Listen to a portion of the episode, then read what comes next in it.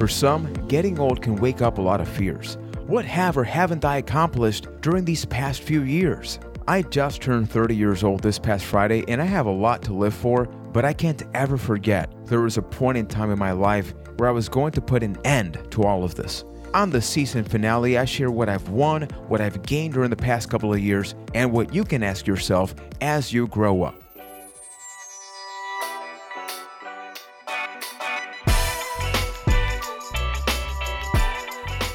Welcome, everybody, to the 20th episode, the season finale of Happy to Fail. A lot of emotions flowing here today as we conclude this chapter. But the story, ladies and gentlemen, the story most definitely continues because each and every Monday for the past 20 episodes, you and I have gotten to know each other just a little bit more. Hopefully, you have been able to, after you, you listen to an episode, talk to a loved one, talk to a family member, a friend, maybe You've even talked to yourself about ongoing struggles in life, mental health challenges that we're afraid to have real conversations about. But it's it's recovery month, so let's continue celebrating everything. The fact that I just turned 30 years old last Friday was a really big deal for me. And before that, I do have a name. It's Juan Court. I am from Puerto Rico, and the fact that 30 years old is so special means that I'm not just 30 years old, because that's technically true. I've been able to live a lot in the past seven years. And the reason that I say that, at one point in my life, I made a goal to conclude with my life at 23 years old. Fortunately, I'm not that person. Fortunately, I failed miserably in a good way to complete that goal. And here I am today at 30 years old, married, I have a car, I get to travel, but most importantly, I get to know you. I get to talk to you. Sometimes you send me an email, juan at happytofail.com, or you engage with me on social media, Happy to Fail. And if you enjoy the podcast, if you've enjoyed this ride, that once again, it is not ending. Right now is the best time to leave a five star review on Apple Podcast, Stitcher, and or Facebook. If you do it on all three, and if I ever meet you in person, I'll give you a double high five. Wait a minute, if it's a double, isn't it a, a high 10? I'm gonna give you a high 10 because you are that awesome to me and I really appreciate your support. But don't forget that this podcast is a personal journal. It is not meant to replace any kind of professional service. So if you feel like you're at a very emotional time and you want to help somebody, don't be afraid to contact the National Suicide Prevention Lifeline at 1 800 273 8255 or visit suicidepreventionlifeline.org. And if you live in Puerto Rico like myself, you can contact ASSMCA's 24 7 crisis line at 1 800 981 0023. Before we get to the rest of this episode, I do want to make a quick correction in that in the previous one, I talked about the list that I wrote in 2009. I said 14 pages. So I went back because as I listened back to this episode, I'm like, wait a minute, I can count, and those were not 14 pages. So you can hear these right now. I counted again, and they are in fact 20 pages about things that I did not like about myself. So you can check out the previous episode as well as the fourth one to get a broader sense of what I thought about myself back in September of 2009. But I just wanted to clarify the numbers because those are very, very important. But without further ado, let us get to the rest of this episode. I want to be able to talk about life in a very different way. I want to talk about what I've won, what I've gained, especially during the last 10 years, talking about 20 to 30 years old, but then afterwards talking about specifically the last seven years. Because I, I was going to die by suicide at 23 years old, turning 24 was a really big deal. And I feel like every day after, I've thought about life very differently. So, in general, what have I gained or won throughout my 20s?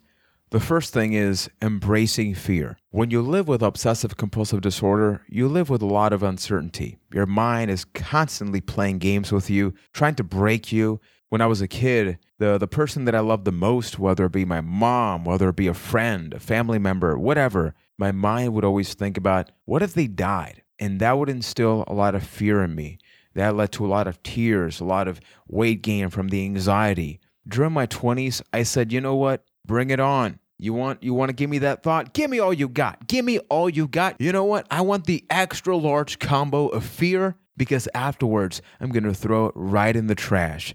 And once I began doing that, embracing fear as opposed to hiding from it, I felt like I could embrace anything in my life. Think about your worst fear and think about how far you've gone to be completely the opposite of it, right? Sometimes people are afraid of heights. That's your biggest fear. You're afraid of spiders. Even talking about a specific fear can trigger you, right? But being able to manage that situation and instead of pulling away from it, you push towards it and then you see that you're alive, that even though you become very anxious, eventually the anxiety goes down. And that's something that's been incredibly helpful for me. Another thing that I've gained is that I've managed to make a lot of friends and, and keep friends. But I've also had to manage losing friends, losing friendships, because look, you're not going to be everybody's cup of tea forever. People have uh, tastes that change. You evolve as a human being. And I know that I'm not everybody's cup of tea. I can't talk about you, but I can talk about myself. And I know that because I become a very empowered person, I'm a person that's very responsible with my nutrition, with my self care activities. So if Friday night for me is a self care night, I don't care what you have to tell me because in order for me to be a better friend for you, I first have to be a better friend for myself. But sometimes people don't understand that and they move away from you. And at first, I gave it all to try and gain that relationship back. But then I kept thinking about myself why are you trying so hard to change for that person when that person can't accept you for who you are?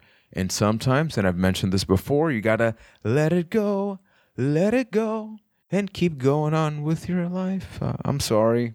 I know it's season finale. I've already sang before. You've probably cried, but I'm not gonna edit that out. Another thing that I've talked about previously is that I love the job that I have now. Is it challenging? Of course it is, but sometimes in life, don't we want a little bit of a challenge? But on the flip side, I've also been open about the fact that I've had jobs that I've hated. And I, I only talked about one of them, which was the, the knife selling thing, but it's the season finale, so let's share an embarrassing story. One time, I was a wedding videographer. I was the only one for this wedding, and I was doing the thing going back and forth between the bride and groom, between their hotel rooms as they were getting ready, so I could film a couple of things. So at one point, I knock on the door of the groom. He tells me to go in, and then he's in the uh, bathroom. He's uh, tying up his shoes. He's already clothed and ready to go. And whenever I'm recording, I get in the zone. So I only focus on what's through the lens of the camera. I notice that as my camera turns left, there's a mirror and in that mirror, I see a human being in the shower. And if they're in the shower, that means they're naked. Now, it's at this point that I ask him again, Do you want me to leave? He says no. And it's at that point that as I look away from the lens of the camera and I look to the right for just one second, I may have seen way more of this person's mother than I ever wanted to see in my life. Why? Why would you let me in? Your mom is taking a shower. If it if it's like a cultural thing where that's acceptable, that's fine because you're her son. I'm not. I don't need to see any of that. Oh my goodness, people. I need I need a moment. I'm not done. And she looked at me. We had eye contact and she just kept showering like nothing. Oh my god. Okay. No. The next thing, I managed to gain, lose, gain and lose weight. Throughout my 20s, I managed to drop around 115 pounds, but I would sometimes gain weight because of the anxiety. Uh, I think that if you're obese and you're not careful, you can easily gain that weight. So I went from uh, going to uh, 275 to 155 throughout many years, not just in one year, but I did go back to 210 and then I dropped to 175, went up to 200. I think that now this year is the longest that I've gone maintaining a steady weight. And not just that, but maintaining a healthy way of living. So, what I learned within those 10 years is that there's something to always win or gain about any situation that's happening in your life. Every situation. Because there, in that situation, you know which one I'm talking about right now, I learned that I am a resilient human being. I learned that I can leave a room and continue to do my job despite the fact that I wanted to cry uncontrollably. And yeah, why? What have I done to deserve such a thing? So, as a bonus, something that has been asked throughout social media is how do you stay motivated, especially during the rough days? So, within these past seven years, what has kept me motivated? The first thing is that I've been able to figure out that what's rough for me may not be rough for other people. Sometimes people at the end of the day will not be able to understand what it's like to live with generalized anxiety or depression or anything else that I'm going through. But on the flip side, maybe I can't relate to your story. And that's okay. Being able to accept that I don't understand is incredibly important because afterwards we can sit down and we can try to understand each other, but we have to have that base of, hey, you got to tell me every little detail because I just don't know. And by being able to embrace that, I've learned to not take it personally when somebody talks about mental health in a very uh, discriminatory way because I don't know where that person comes from. They probably didn't talk about mental health in their home. It's still not normal today. So imagine a 60 year old saying, Oh, OCD, that's for crazy people. You got to shoot those people down. I've heard that. But if I'm offended and I don't sit down and educate this person, I'm becoming part of the problem. So by being able to not take things personally and be able to have that conversation, even with somebody that you may see as an enemy, is incredibly healing, and you are going to make some changes to other people's lives as a result. Despite all the empowerment, all the resiliency that I built up, it's important to recognize that anxiety attacks in my case can still happen at a moment's notice, and you have to be able to accept that, to embrace, and to act upon it sharing something that happened a couple of months ago. I called a place, a nearby place, because it was a date night for my wife. Usually on a Friday night, we order a carry out. So I called this place and I go step by step. I even write down as I'm sharing the order just to make sure I get everything right. I go to this place, the order takes a little longer than they said. I come home and find out that my wife's order is completely wrong. I was already anxious by the fact that I had to wait 20 plus minutes and they told me, despite the fact that the place was pretty much empty. But when I saw that the order was wrong and I called them and they tried to justify the action, saying, Oh, you didn't specify. And I began explaining, I said this at this very specific time. You even asked me this specific question, to which I answered this. Therefore, the order has to be wrong. And I said it in a very respectful way. I don't like to be that person that talks to a, a person on the phone or in person yelling at them or something like that. I believe that casual, moderately toned conversations can lead to positive results. But doing all of this and going through the situation, I, I was driving to the place back. I was very upset. I needed to slow the car down because my attention span was a little bit poor. And I was on standby because to me, standby means I'm not going through an anxiety attack right now, but I'm pretty close to it. So I went to the place and they still had me wait 10 more minutes. And there I lost it. Not physically, so nobody could tell, but when I went back home, I began crying uncontrollably. I even told my wife, I gotta go to the bedroom. Give me 10 minutes. I'm going to go cry on the pillow.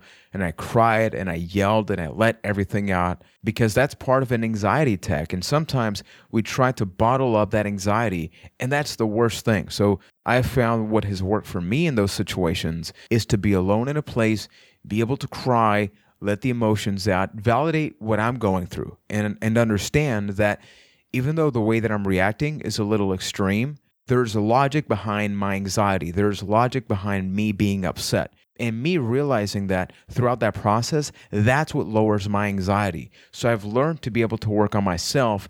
Even at my worst within the past seven years, I'm able to sit down and have that live conversation with myself for the coping mechanisms to recognize that I don't have control over many things. That the same way that I have a podcast called Happy to Fail, where I've been open about the mistakes that I've made, other people are allowed to make mistakes. I think the challenge for me is when they don't accept those mistakes. And that's something that I have to work on because ultimately we can't obligate people to change who they are. We can influence them, we can show them why it's awesome to recognize mistakes, but sometimes they're not ready for that sometimes they're not ready to face the truth.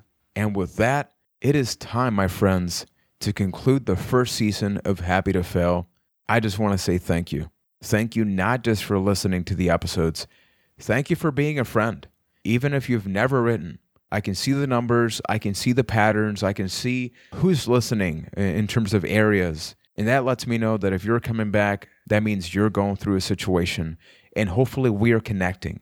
And this is making a positive change in your life for the people that have sent me emails, sharing your stories. Thank you. This lets me know that this connection is genuine. This is more than a podcast. This is a movement to continue to talk about recovery. Even though I am concluding this season of the podcast during Recovery Month, one of my favorite times of the year, let's continue to talk about mental health. I have no doubt that people have me on my personal Facebook page and they have to get tired about me spamming the podcast or sharing clips, but I don't want people to continue dying. Within the past two months, I know of two people that have died by suicide, and I always think to myself, what could we have done to let that person know that they are not alone? We all have the power, we all have the potential to not just promote a happy, healthy, and productive life for ourselves, but we can do that for other people as well. I am going to be back in around two months' time, possibly around the end of November. I'm going to be talking about some incredible experiences that are going to be happening at the beginning of November. Plus, my wife and I are going to be traveling to uh, New York City. We're going to be going to New York, Manhattan, Brooklyn, all that awesome stuff. I strongly suggest you follow me on social media. Happy to Fail on Instagram, Facebook, and Twitter. I am going to be sharing pictures, micro vlogging, talking about the importance of leaving your comfort zone and doing things like that. And that's not going to be part of the podcast, but more four to five minute things that we can talk about. And rest assured, on that first episode coming back, I'm going to give you a full update on what's been going on with my life. At the same time, I want you to challenge yourself. You have two months to do something awesome for yourself, not for others, but for you. Send me a tweet. Let me know. Let me know as a friend or even send me an email, juan at happytofail.com, and tell me, Juan, this is what I'm going to do in the next two months. Not only uh, can that motivate you or me, that can motivate somebody on a completely different part of the world. So, up until next time, thank you for being my friend, being an awesome human being, and taking care of yourself. And I will see you or hear you on the second season of Happy to Fail. Take care, everybody.